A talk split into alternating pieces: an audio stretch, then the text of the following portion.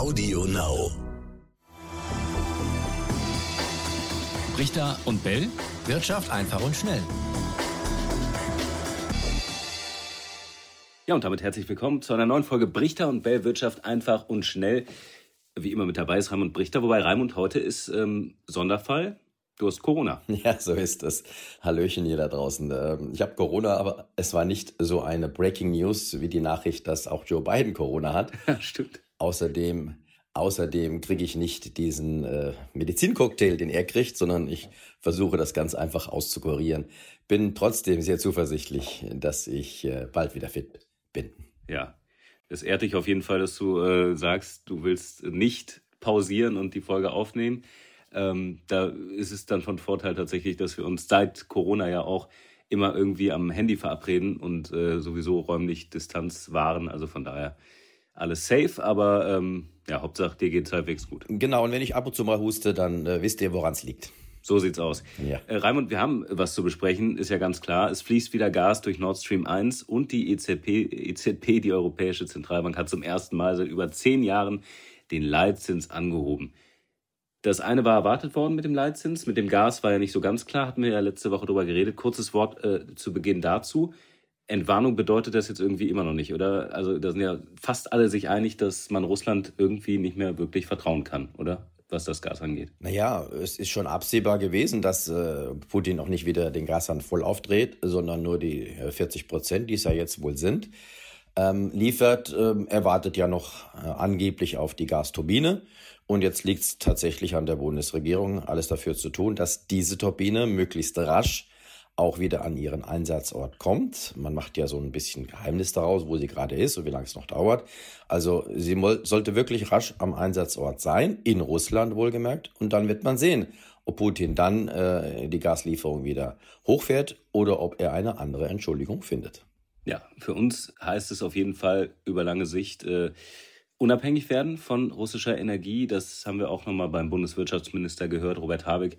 Äh, es wurde ein neues Paket vorgestellt zum Energiesparen, was total spannend ist, weil es uns auch konkret betrifft. Also es ist jetzt irgendwie das erste Mal vorher war ja immer der Appell, sparen, wo es geht. Aber jetzt äh, mit diesem neuen äh, Paket, was die Bundesregierung da erarbeitet hat, wird unter anderem vorgeschrieben, dass in Hallen oder Fluren, die nicht so wirklich belebt sind, demnächst die Heizung ausbleibt. Oder was ich auch spannend fand, für alle, die einen Pool haben, also ich weiß nicht, das sind wahrscheinlich dann recht äh, wenige in Deutschland, äh, ein Pool im eigenen Haus, der mit Gas beheizt wird, das äh, dürfen sie nicht mehr im Winter. Ist auch schon krass, oder? Dass sowas dann tatsächlich vorgeschrieben wird. Ja, also ich bin äh, auch äh, weniger überrascht darüber, denn äh, das auch, wird auch wieder mit äh, typisch deutscher Gründlichkeit umgesetzt werden. Da werden noch einige Verordnungen erlassen werden, mit, in welchen, mit welchen Temperaturen, äh, bei welchen Gelegenheiten, in welchen Räumen äh, diese Temperaturen gelten sollen oder nicht und was man alles darf und was nicht. Also da gibt's wieder viel zu tun für die Juristen und für die, die ähm, Verordnungen erlassen. Mhm. Äh, freuen wir uns drauf oder auch nicht. Kommen wir zur Europäischen Zentralbank. Historischer Tag gestern. Äh, sie hat den Leitzins erhöht, zum ersten Mal seit über einem Jahrzehnt. Ähm, und das auch ganz ordentlich, um einen halben Prozentpunkt, nicht nur 0,25 Punkte. Ja, und jetzt, Raimund, wird jetzt alles besser mit der Inflation? Nein, auch darüber haben wir ja schon häufiger gesprochen. Eine Zinserhöhung alleine macht noch keinen Sommer, beziehungsweise äh, bedeutet nicht das Ende der Inflation. Zinserhöhungen selbst äh, tragen äh, erst einmal äh, per se gar nichts dazu bei, dass die Inflation sich verringert. Das sieht man ja in den USA, da hat die amerikanische Notenbank schon seit einigen Monaten sukzessive ihre Leitzinsen erhöht. Die Inflationsrate, die schert sich darum gar nicht, sondern sie steigt weiter munter. Ja, was macht man jetzt? Wie kriegt man die Inflation sonst den Griff? Muss man Dollar erhöhen, was sie ja auch geplant haben. Ne? Die wollen ja noch einen weiteren Schritt folgen lassen. Ende des Jahres. Ja klar, aber auch das wird jetzt erstmal äh, nicht viel nutzen. Hm. Was das Einzige, darüber haben wir glaube ich auch schon gesprochen, ist die Psychologie dass man, äh, wenn man als Notenbank die Zinsen erhöht, zumindest psychologisch den Wirtschaftenden in, in, äh, in der Wirtschaft draußen signalisiert, ja, wir tun was gegen Inflation, also könnt ihr eure Inflationserwartungen etwas zurückschrauben. Und um die geht es häufig. Wenn nämlich die, äh, die Leute, also die Wirtschaftssubjekte, wie mir, das ist so ein blödes Fachwort, ich weiß nicht, wie man da anders zu sagen kann. Wenn, das ist ein schönes Wort, ja. Ja, ja, ich, das haben wir in der Uni gelernt. Ich weiß nicht, wie, wie man ja. das besser ausdrücken kann. Also wenn die erwarten, dass die Inflation immer zunimmt, dann werden sie das auch in ihre Entscheidungen einfließen lassen. Zum Beispiel eben, äh, die Arbeitnehmer werden höhere Löhne fordern, äh, als äh, wenn sie weniger hohe Inflationserwartungen haben. Die Arbeitgeber wiederum äh, werden auch höhere äh, Löhne zulassen, weil sie ja ohnehin der Meinung sind, die Inflation ist da und wir können die Preise auch wieder erhöhen. Also äh, Kurzum, die Psychologie ist da auch wichtig. Die Inflationserwartungen, die soll man in den Griff bekommen, die dürfen nicht allzu hoch werden. Und dann könnte die Inflation auf lange Sicht äh, tatsächlich etwas abflauen. Und das ist das Ziel, was dahinter steckt. Nicht eine Zinserhöhung, äh, die von sich aus jetzt tatsächlich die Inflation abwirkt. Mhm. Italien ist auch noch ein Thema. Ähm, Regierungskrise, Neuwahlen im Oktober. Und das, wo jetzt äh, so ein bisschen Hoffnung aufgekeimt ist, ne, weil eben die EZB, die Europäische Zentralbank, den Leitzins anpackt, jetzt mal was unternimmt gegen die Inflation. Das jedenfalls die offizielle Lesart. Und das ist ja auch wieder das Thema Psychologie, was du gerade angesprochen hast. Aber jetzt kommt mit Italien, ein Land, was ohnehin schon extrem stark verschuldet ist, wo dann gegebenenfalls ähm, die rechte Partei wieder aktiver oder, oder beliebter wird oder womöglich dann wieder an die Macht kommt die ja gegen EU ist ähm, und, und generell ähm, euroskeptisch. Also äh, droht da eine neue, alte Krise? Naja, Italien ist ja schon seit jeher äh, dafür bekannt, dass Regierungen nicht lange halten. Und deswegen war es ja fast erwartbar, dass auch Mario Draghi, auch wenn er ein sehr hohes Ansehen hat, in Italien selbst, aber vor allen Dingen auch im Ausland als ehemaliger EZB-Chef, dass er auch nur diese Tradition fortsetzen kann und seine Regierung nicht äh, mal das Ende ihrer ersten Amtszeit, regulären Amtszeit erlebt. Also von daher ist das durchaus Normalität. Was der, äh, was dem Euro jetzt gefährlich werden könnte, ist tatsächlich die Frage, auch über die haben wir schon geredet, ob die Zinsen für italienische Staatsanleihen jetzt äh, viel deutlicher steigen als die für deutsche Staatsanleihen. Und da haben wir ja mal gesagt, so zwei Prozent Unterschied, das wird noch akzeptiert. Aber wenn äh, der Unterschied äh, weitaus größer ist als zwei Prozent, dann droht es doch den Euro wieder in die Bredouille zu bringen. Und da hat dann die EZB wieder Gegenmaßnahmen parat, die sie ja auch beschlossen hat. Also sie will das Ganze irgendwie in den Griff kriegen. Wir haben paar Hörerfragen bekommen. Ähm, da rufen wir euch ja immer zu auf, äh, äh, uns gerne zu schreiben, wenn ihr irgendwelche Fragen noch habt. Und die passen auch beide irgendwie ganz gut zu dem Thema. Es geht einmal um Staatsanleihen, es geht aber auch einmal um den Euro. Was würdest du vorschlagen, Reim, und welche, welche macht am meisten Sinn? Ja, Euro, bleiben wir doch gleich beim Euro. Da waren wir, waren wir ja gerade, ne? Die Euro-Frage, ja. ja. komm, dann machen wir die. Die kam von äh, Sebastian und der hatte uns ähm, geschrieben, ob wir es vielleicht noch mal kurz ein bisschen einordnen und erklären können wie im Prinzip der, der Zusammenhang ist ähm, zwischen, äh, zwischen der Währung und dem jeweiligen Land. Also er hat geschrieben, konkret geht es um die Aussage, dass der Euro für die südlichen EU-Länder zu stark wäre. Ja, und wie kann eine Währung zu stark für ein Land sein? Was ergibt sich äh, für das Land daraus, wenn die Währung zu stark oder zu schwach ist? Das war seine Frage. Genau. Äh, das ist ein ganz interessanter Punkt, denn äh, eine Währung kann tatsächlich zu stark für ein Land sein. Und wenn wir jetzt beim Beispiel Italien bleiben, die ja äh, seit Jahrzehnten auch eine ganz andere Art zu wirtschaften haben als wir, viel lockerer sind, auch in der Lebensweise, dass wir auch andererseits ja auch äh, durchaus äh, gut finden, die lockere italienische Lebensart. Aber in der Wirtschaft eben führt das auch dazu, dass ähm, man nicht so stabil, stabilitätsorientiert arbeitet wie in Deutschland. Und dann war das in der Vergangenheit halt so, da war die Inflationsrate in Italien auch damals schon höher als in, in Deutschland zum Beispiel.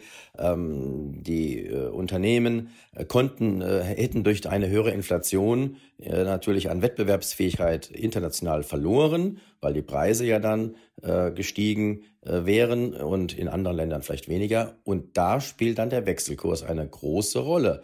Wenn dann nämlich äh, italienische Lehrer, die es ja früher gab, die hat dann einfach an Wert verloren und damit war die Wettbewerbsfähigkeit für Italien, für italienische Produkte wiederhergestellt. Wenn aber jetzt die Währung, äh, wenn alles gleich bleibt in einem Land wie Italien, und das ist es ja bisher trotz des Euro, viel geändert hat sich da nicht. Auch die Schuldenpolitik äh, ist, hat sich nicht groß geändert. Die italienischen Staatsschulden sind weiter stark gestiegen.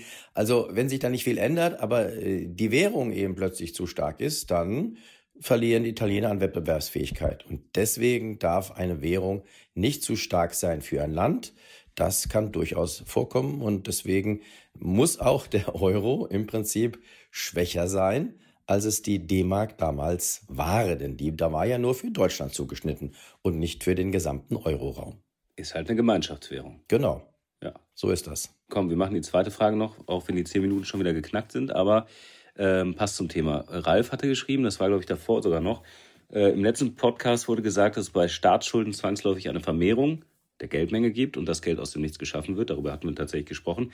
Und er schreibt dann aber, was ist aber beispielsweise mit Staatsanleihen? Da leihen Bürger dem Staat Geld, deswegen wird die Geldmenge aber nicht mehr.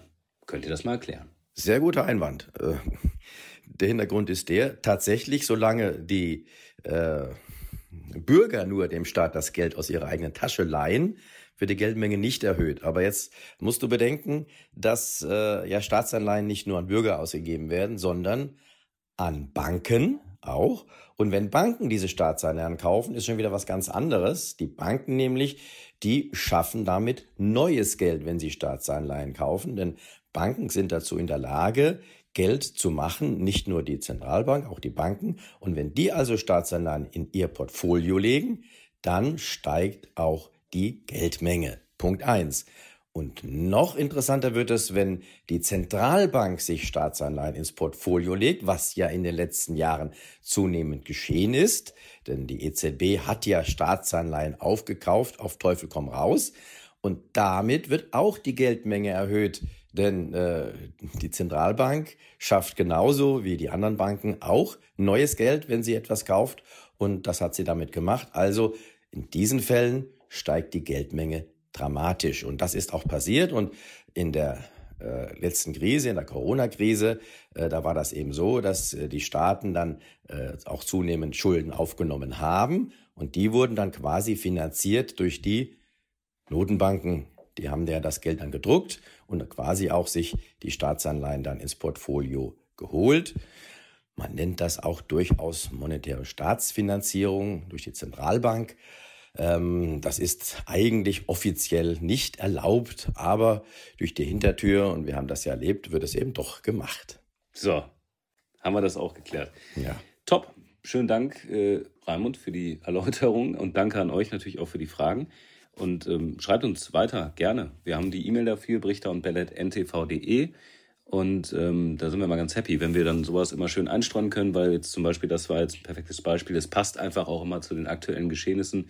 Und äh, selbst wenn die Fragen jetzt zwei, drei Wochen vielleicht schon alt waren, man kann es doch wunderbar unterbringen. Es hat jetzt heute super gepasst. Also von daher Daumen hoch dafür. Schönen Dank an euch und Raimund, äh, ja, von uns allen. Gute Besserung, würde ich sagen, oder? Danke euch allen. So, und jetzt habe ich in all dem ganzen Trubel äh, vergessen zu sagen, dass wir eine kleine Urlaubspause machen. Ja. Wir sind am 12.8. wieder für euch am Start. Also bis dahin ähm, ganz viel Zeit, uns ganz viele Fragen zu schicken. Also, bis dann. Ciao, ciao. Ciao.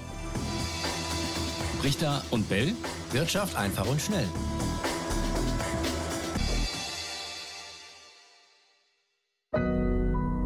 Audio Now.